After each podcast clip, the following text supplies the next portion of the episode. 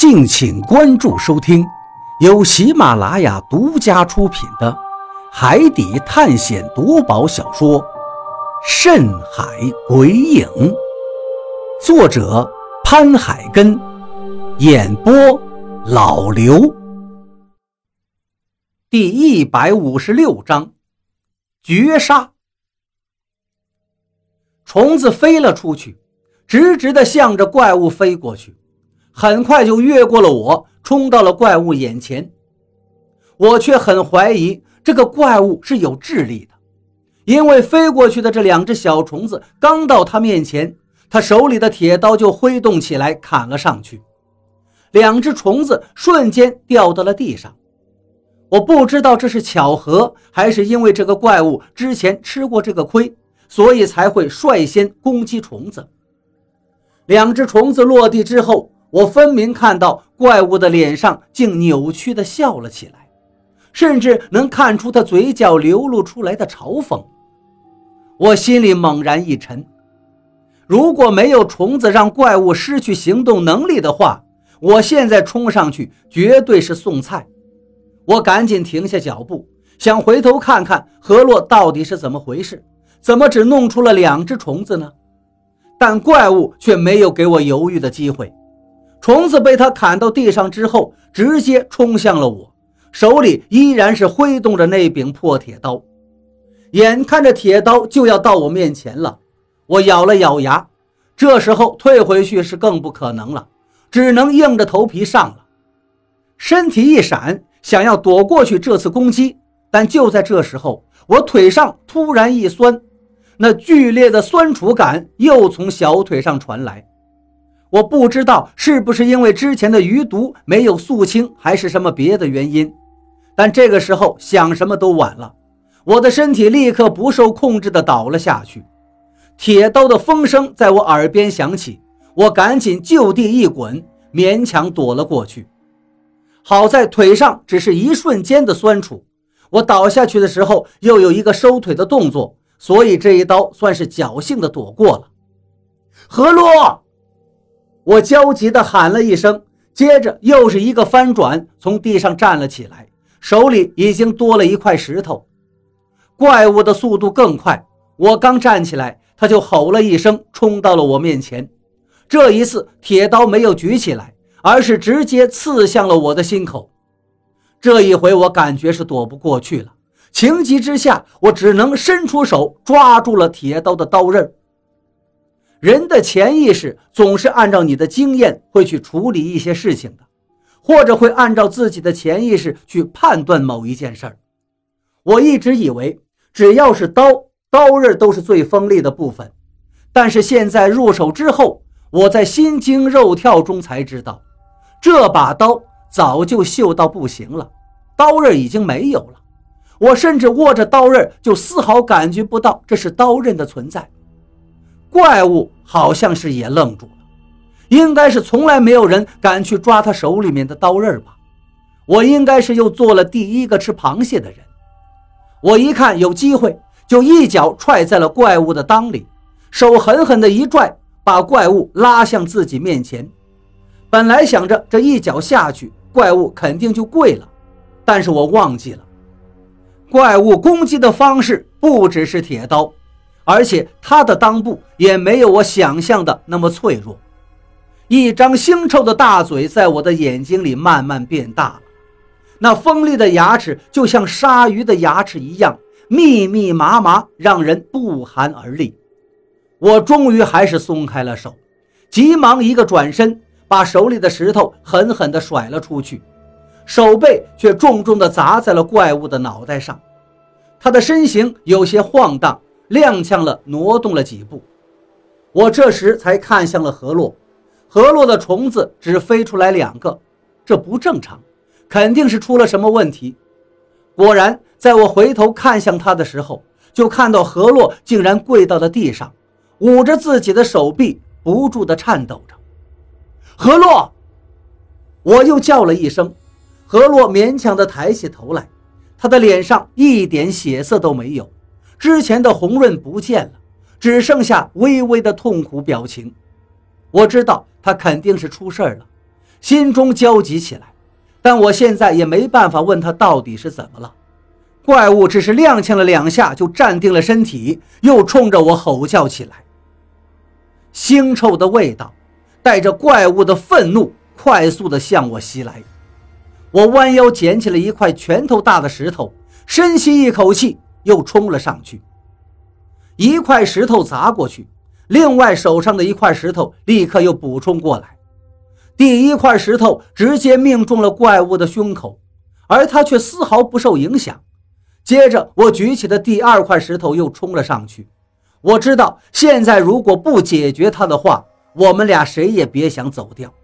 所以这一次，我是抱着必死的决心的，狠狠地把手里的石头举起来。对着怪物怒吼着冲了过去。就在这时，幽蓝的颜色在空中一闪而过，又出现了两只虫子，它们径直飞向了怪物的耳朵里。怪物现在的注意力都在我这儿，根本没有注意到侧方的小虫子，所以两只小虫子顺利地飞到了他的耳朵上。我的心终于能放下来一些了。因为怪物马上就要被定住了，我不必再在刀尖上行走了，不用再提心吊胆地冲过去了。果然，怪物的身体被凝固住了。我上前用石头快速的、狠命地砸在了怪物的脑袋上，他的脑袋立刻就陷进去了一块，绿色的血混合着白色的液体喷涌而出。怪物前额的地方被我砸下去了一块。甚至连他的一只眼睛都破裂了，流出了里面的灰褐色的液体。现在这三种颜色的液体混合着往下淌着。我忍住恶心，正要彻底的解决这只怪物，就在这时，那两只刚刚钻进怪物耳中的虫子竟然掉了出来。我不知道是因为怪物的反击，还是因为我这一砸太重了，把虫子从他耳朵里震了出来。怪物的身体立刻又恢复了行动能力，但是速度还是有些慢的。他的一只爪子抓到了我的胸前，我使劲的往后一退。我感觉按照我平常的速度，我肯定是能躲过去的，但腿上的酸楚感觉又瞬间传来，我稳不住身体，立刻矮了下去。怪物的爪子在我脑袋上面穿过，还带起了一丝头发，我的背后瞬间就湿透了。如果刚才我再慢一点的话，或者说怪物再快一点，我的脑袋肯定就没了。你大爷的！我不由得骂了一句。强烈的恐惧感让我伸出双手抓住了怪物的胳膊，搭在我的肩膀上，然后狠狠的一磕。只听咔嚓一声清脆的响声，怪物的胳膊瞬间就扭曲了。违反生理弧度的弯曲了起来，我又是一个闪身，跟怪物拉开了距离，赶紧喘息了几口，胸口不断的激荡着。刚才实在太危险了，我狠狠地捶了一下自己的腿，以前是没有过这种情况的。忽然间觉得这腿好像不是自己的了，我脑袋里面一闪，突然之间好像是知道为什么。之前我一直以为是因为蝎子的余毒没有肃清，现在看不是了，是因为我老了。之前的速度就让我感觉自己身体有些陌生。河洛的蛊虫吸了我的血，也吸走了我的寿命，所以我现在的身体已经老了很多，所以才会出现刚才腿部发酸的感觉，速度才会慢下来。想到这儿。我的心里越发的沉重了，我不想自己变老，但是为了何洛，我也没有办法。我虽然不后悔，但心里还是有些失落的。怪物的手臂受伤了，关节肯定是断掉了，要不然我也不会听到那一声骨头断裂的声音。现在他的肘部之前的手臂软趴趴的垂着，但怪物却并不受影响。他的脸上现在三色交融，那些东西在任意流淌着，我实在看不出他脸上是什么表情。